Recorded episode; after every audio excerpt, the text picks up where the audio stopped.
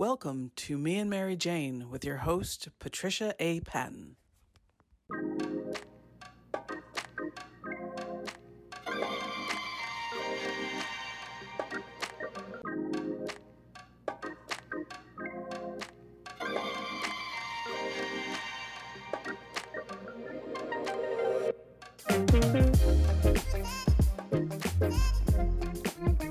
Good afternoon, everyone. I'm here with Leilani Dubois.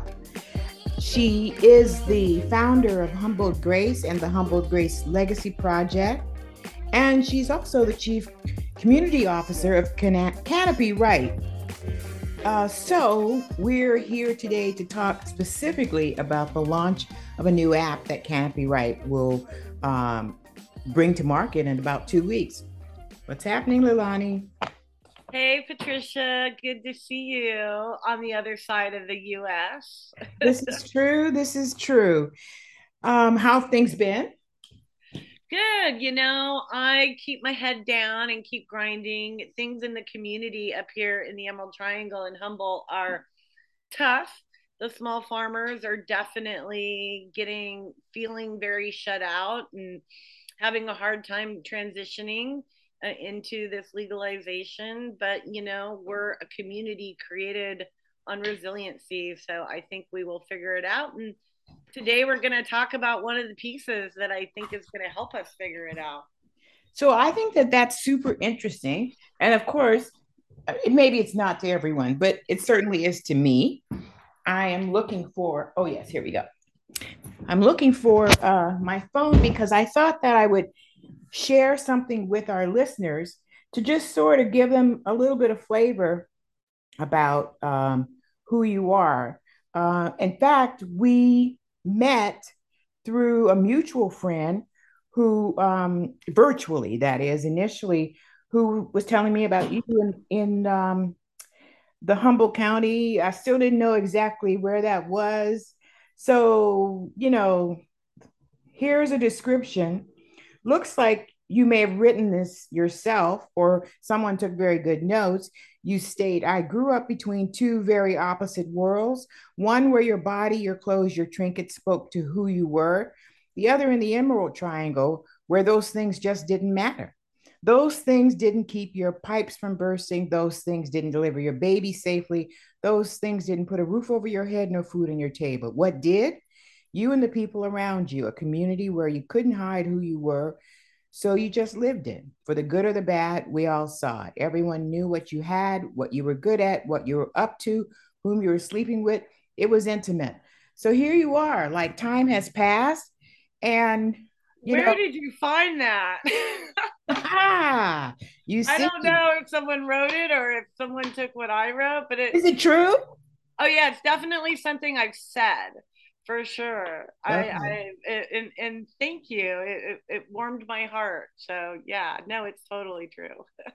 So so what that says to me when i read that uh is that this is a community that you really know. It's not like an outsider who has come to know it through friendships or whatever. This is something that you lived well, my mom, I grew up in a community um, in Southern California called Ocean Beach that was very, very politically active.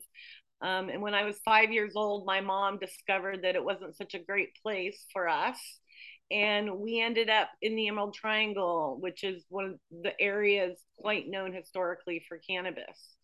Um, and I was a very traumatized child. My my sister also died very quickly at that. After that, she was five years old, and my mom broke her back in the accident that my sister died in. In the community, I had really experienced a lot of exploitation as a child through my community around me, and this community did the exact opposite um, they really took care of each other. And as an eight year old girl, I was eight by the time we got into the community.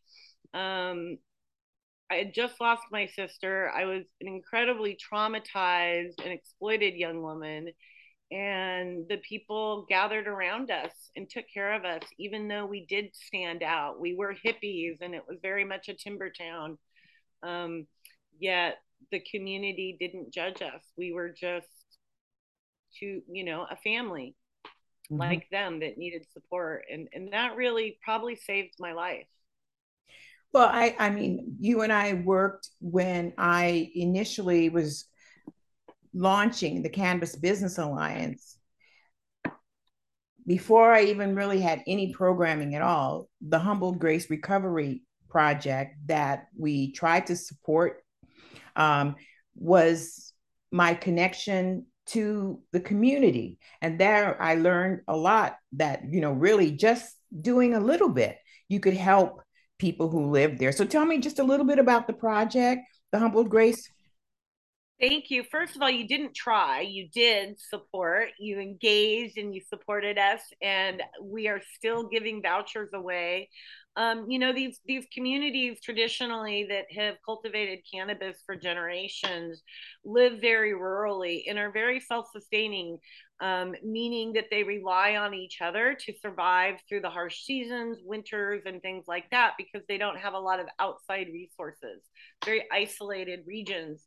You know, San Francisco or the biggest city, really, Santa Rosa, is about four hours away, and there's only one road to get there, and that road can close.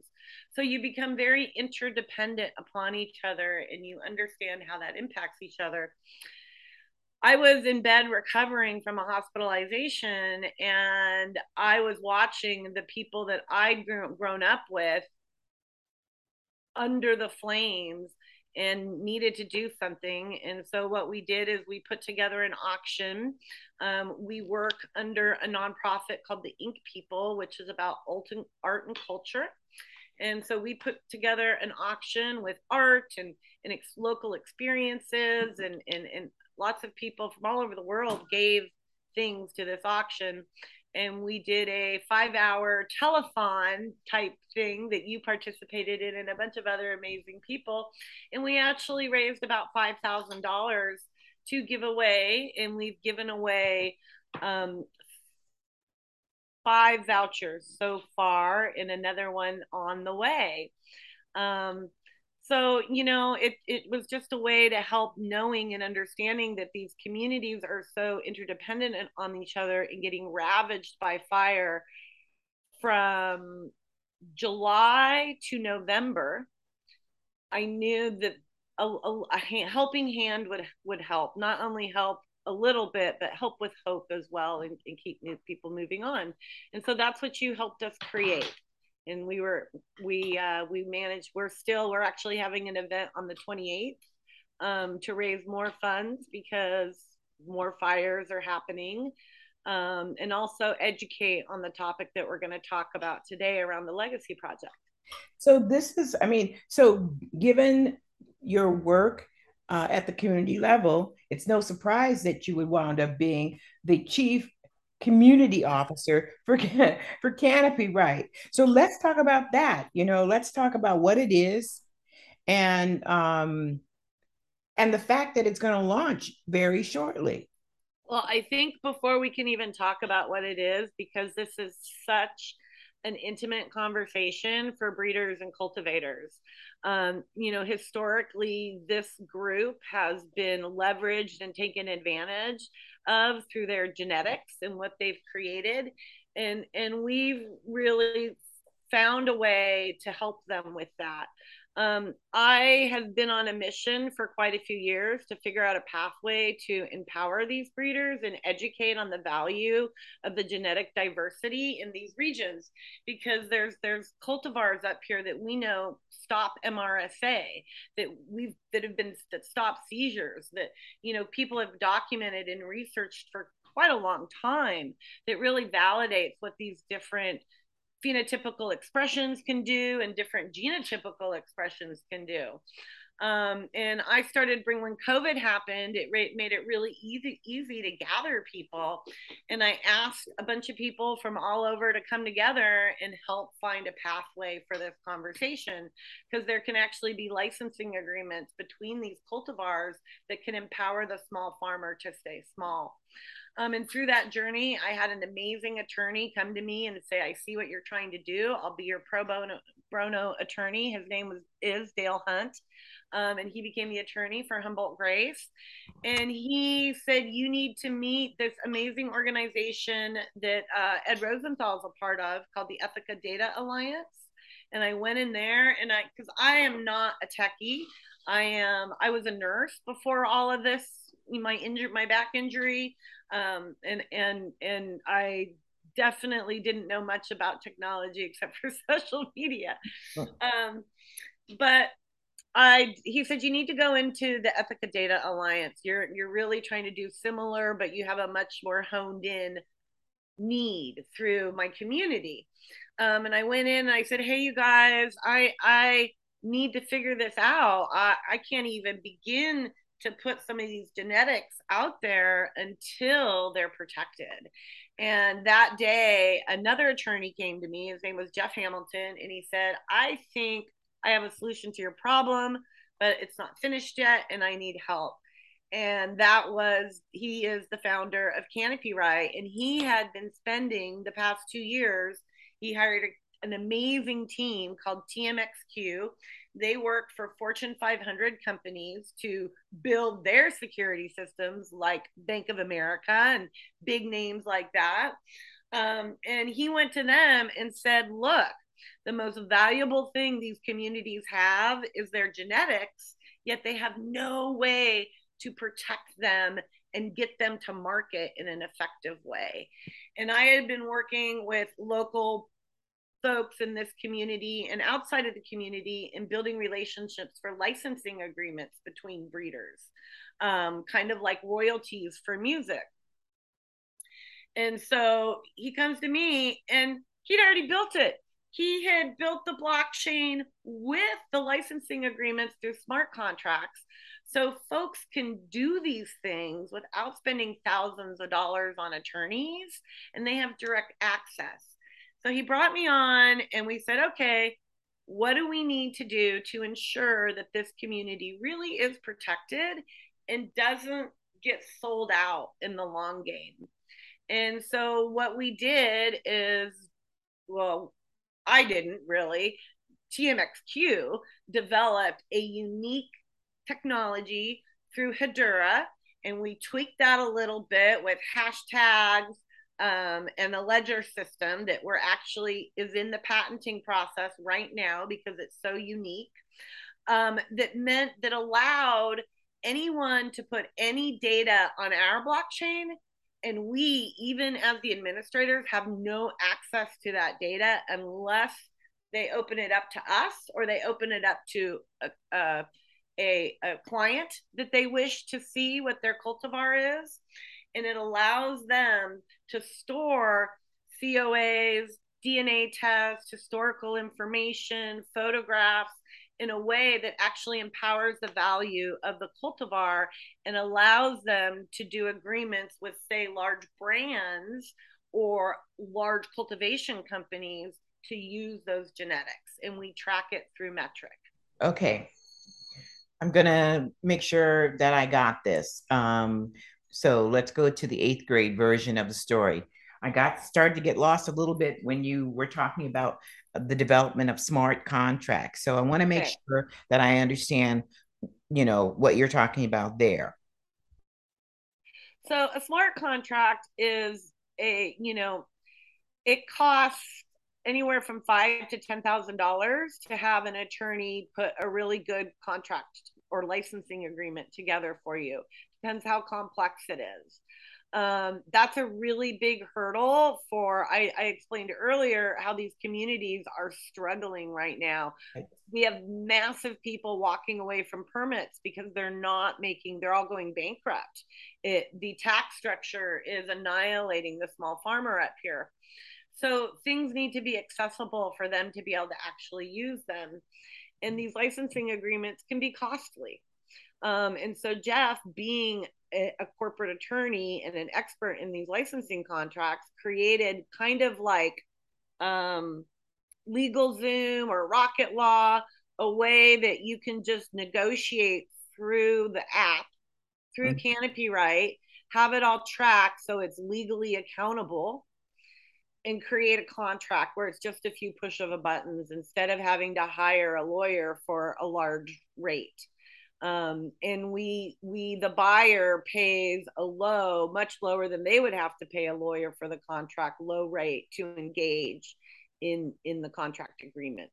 So i as a potential buyer want you know have had a good experience with a particular cultivar and i want to um, purchase that to make other extractions other products from. Then that would be tracked in the canopy right system and um, if the the seller the owner of that genetics would decide what I could do with it or how much it would cost or what have you. Contract that that would all be negotiated within the contract. So there's lots of different ways that this could be used. If you're a large scale cultivator and you want a new, unique, sexy thing, right? Or you know, you want something that's really stable. Maybe you're a high volume cultivator and you want something that you know is really stable isn't going to get powdery mildew things like that well you can you could go into canopy right and search those things and it would come up that these are the strains that hold those qualities in them uh, say you're a brand and you're gonna you want to come out with a a really juicy, sweet pre roll, and you know what you want it to taste like. You know that you want these particular terpenes in it, and you want this particular effect. You would go into Canopy Right, search those terpenes, search those effects, and those cultivars that test, and you would see the information to validate it, um, meet those profile demands that you have. So there's multiple or if you're researching um, if you want you know you need something with high thcv in it um, you could go in there and search that and you would see cultivars. And then what you would do is negotiate a contract with the seller um, and then you would go to the seller and pick up your cultivars and do the rest of the transaction. So it's it's actually a, a seller to buyer a seller to customer i guess. No I'm saying that wrong. Um, it's a direct sale. Yeah. Yeah, it, uh, seller to customer kind of a thing, rather than uh, uh, uh license to license. That's the word I'm trying to to to do. License to license. So this is launching in all the Metrc states and anyone with a cultivation license can participate in the contract aspect of it. Um, but home growers can also use this because a lot of home growers have amazing cultivars out there and we want them to be protected. So if my backyard Betty's got into, you know, Juju Bees brand and I saw that hey, that's my cultivar that I created for my medicine, then I could go to Juju Betty Betty's brand, get some of their flower, buy it, test it and prove that we, we had the same DNA.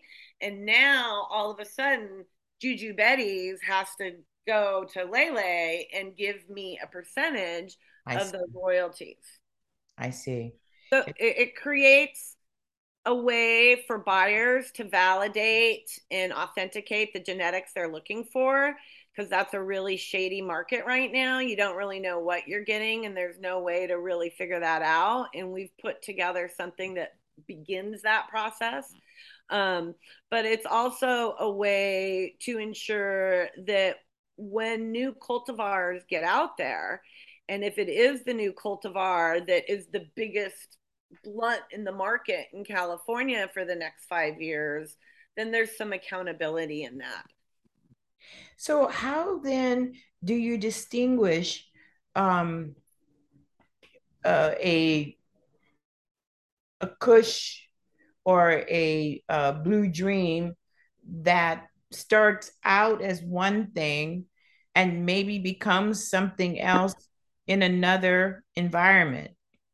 You know, would the so those are called phenotypical expressions.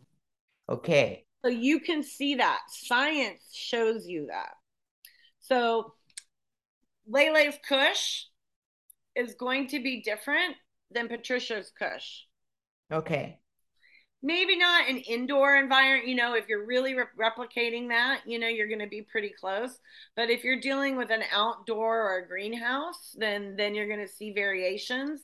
And even the processes if you and i do grow indoors in the exact same environment and our processes are different you're going to see a slight variation in that. And we have already through the legacy project we've been doing we've been building a pathway to also empower these genetics through an auction, we've discovered within our community a skunk that has a very unique allele in it, which is a link in the G- DNA chain. We don't know exactly what that allele does yet because there's more research in it. But just through the first cultivar that we took through this process, we've found something really unique and special, which is exciting. Wow. So it actually puts breeders and growers in a much more powerful position yes. you know? Well that's what I, I like to say whenever i get the chance is we are putting the power back into people's hands. Because now the creator all of a sudden is sought after again and now as this market matures we're already seeing it. The need for ge- genetic diversity is is absolute. Um, you know we right now we only have certain mostly indoor genetics in the legal marketplaces and they're not that stable. Um, older outdoor genetics that have been more researched and more hunted are way more stable and you can count on them and you can build much stronger more successful crops then you talk about the medis- medical diversity. Like as a patient, I started understanding all this back in 2009 when I started growing for myself. I've always been involved, but I never grew for myself. Mm-hmm.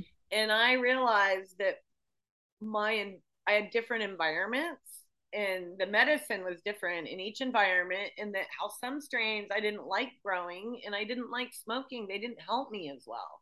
And so I had to start looking at what we called back then strains. Um, now we call cultivars because that's the correct term in plant world. Um, and how important it is, not just to a patient, but if you're really building a brand and you're putting a product out there to consumer loyalty, because consumers want to know that they're getting the experience that they're buying. And when you start honing in on the genetics of the plants that you're using, you get much better at replicating that experience. And that's how we beat big pharma. One of my best friends, she's a formulator in the industry, and she's always saying consistency is how we beat big pharma. Um, and genetic stability and knowing your genetics and finding the right genetics for your product needs is how we create that and beat big pharma. So this is very interesting. Um, this conversation about finding the right genetics. You know, people in a more general context just talk about it all being very personal and that you have to tweak your experience to identify what works for you. Like that's the easy way out of the conversation. But what you're talking about is much more aligned with where I see medicine you know, going, being this whole idea about personalized medicine, or uh, even even going back to how I grew up, where my mother made medicine for us. We didn't go to the doctor, you know. There were so so now there's a different understanding that you can have about the plant. So I can listen to Dr um i can listen to doctors talk about this place in the chain that place in the chain c1 c2 whatever. But the bottom line is you still have to understand what the medicine is itself. Um Yes, this well, you know, and there's actually I met an amazing young man um, through your Cannabis Business Alliance who's working on an app that actually is gathering that information and doing that research, right? And I, I Otha.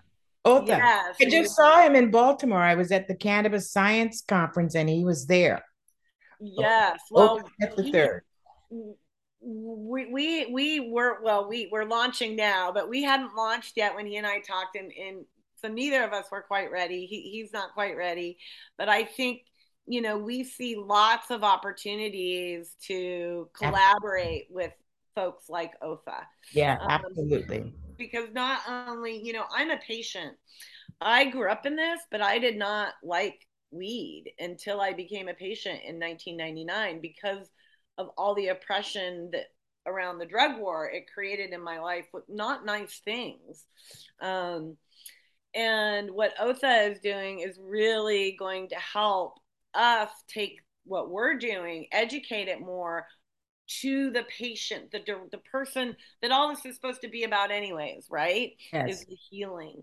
Um, and and now instead of patients having to navigate doctors all the time and that's a big learning curve they could go into otha's system and go this is i need this profile and then they could go into canopy right and they could put in that profile and they could see what flowers meet their medical needs. I think this is awesome. He, his his app is called tetragram Oh, ah, look, there we go. Look, look ah, that's awesome.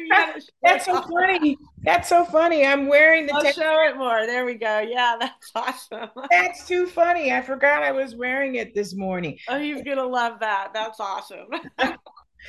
but um, yeah, definitely. Um, this brings a lot of loose pieces together for someone like me who's looking at the relationship between different players in the game, you know, and how together you bring so much um but back to what you said before is you bring so much power to the consumer to the end user and to businesses as well you know? But it's great that um that the power is in your hand. You can kind of choose who you're going to work with you know well, the power's in the breeder's hand. It's yes, not my right. hand. I mean, I I own part of the company with Jeff and Kelsey, and I haven't talked about Kelsey. Kelsey Parker is amazing. She's building the whole front design aspect of this. Um, but Jeff, Kelsey, and I own the company.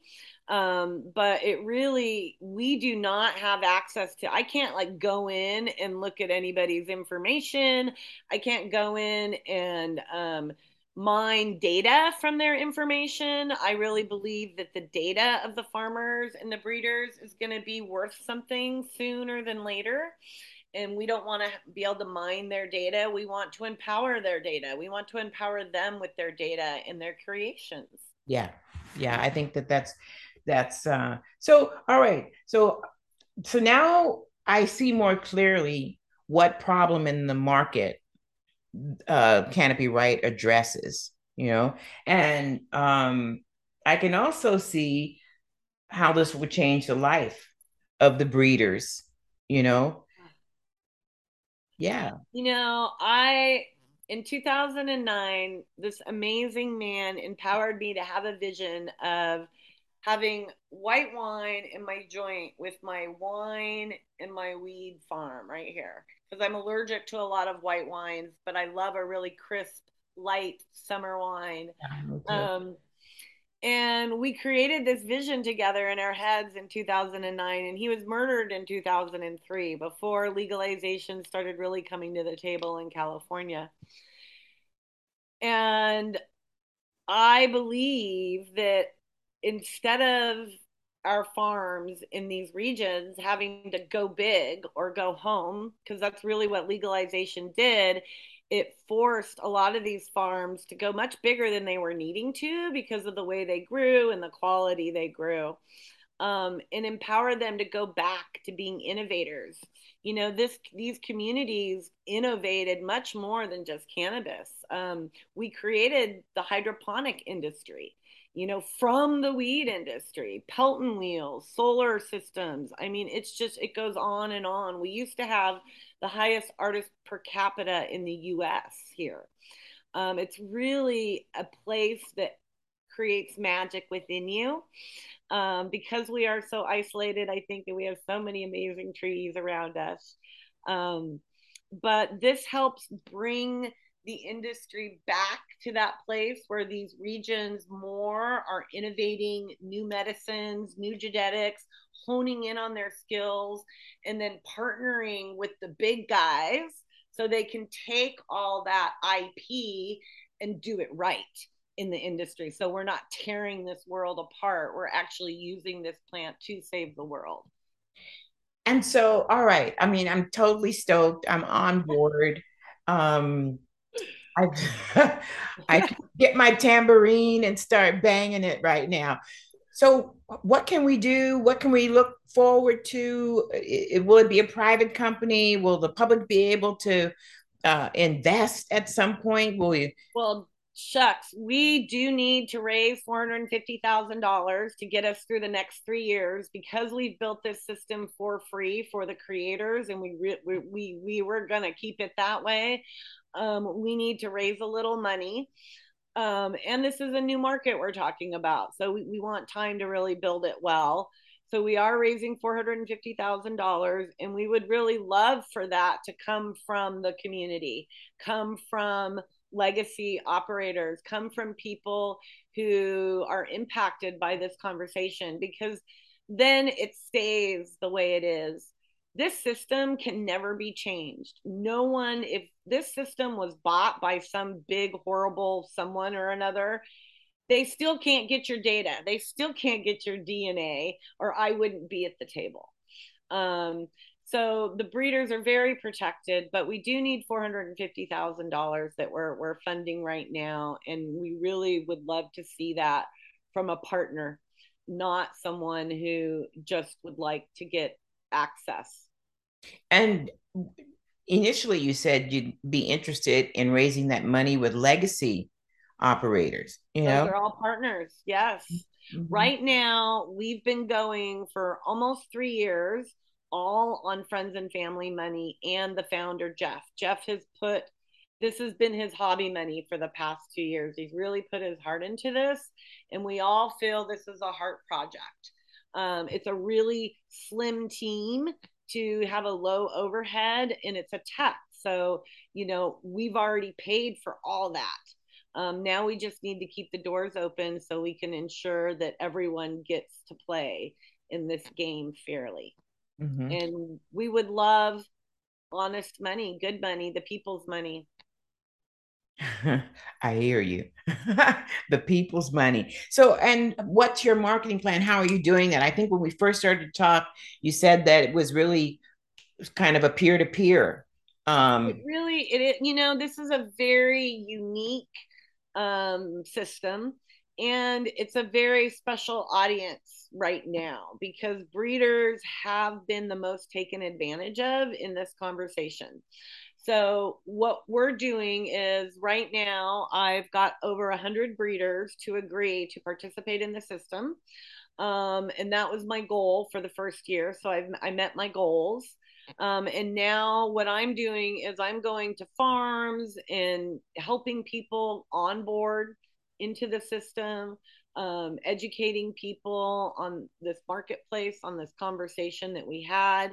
And so, what we really need is for anyone out there who has something, a cultivar that they have been carrying or they medically curated for themselves, or maybe it's a land race that they've been holding on to forever. Um, please take three leaves with the stem because we need about it. Um, I think it's about three inches of meristem. So three leaves with the stem. Put them in a Ziploc bag and freeze them. Um, when the app is up, you will put your name and stuff in the blockchain, and then we will download a QR code, which you will put in an evidence bag with that Ziploc bag and refreeze it. Um, and we are, and it, it costs nothing uh, and we have no access to it. So we can't ever sell your information. And we're just really asking everybody in the world to start doing that because we think this is a way to keep the industry empowering the people that created it. Okay. Well, like I said, I'm blown away. I my mind goes to I don't know, it's someplace in Scandinavia where all the seeds of all the food in the world are stored somewhere.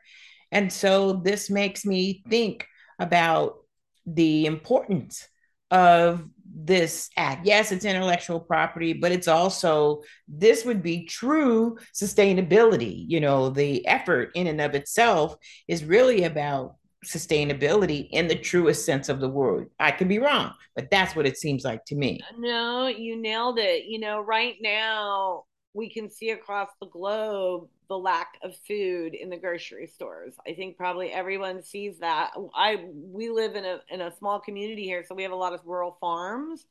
But even then, we have some empty shelves on our grocery stores, and and part of that is due to the genetic instability of big ag.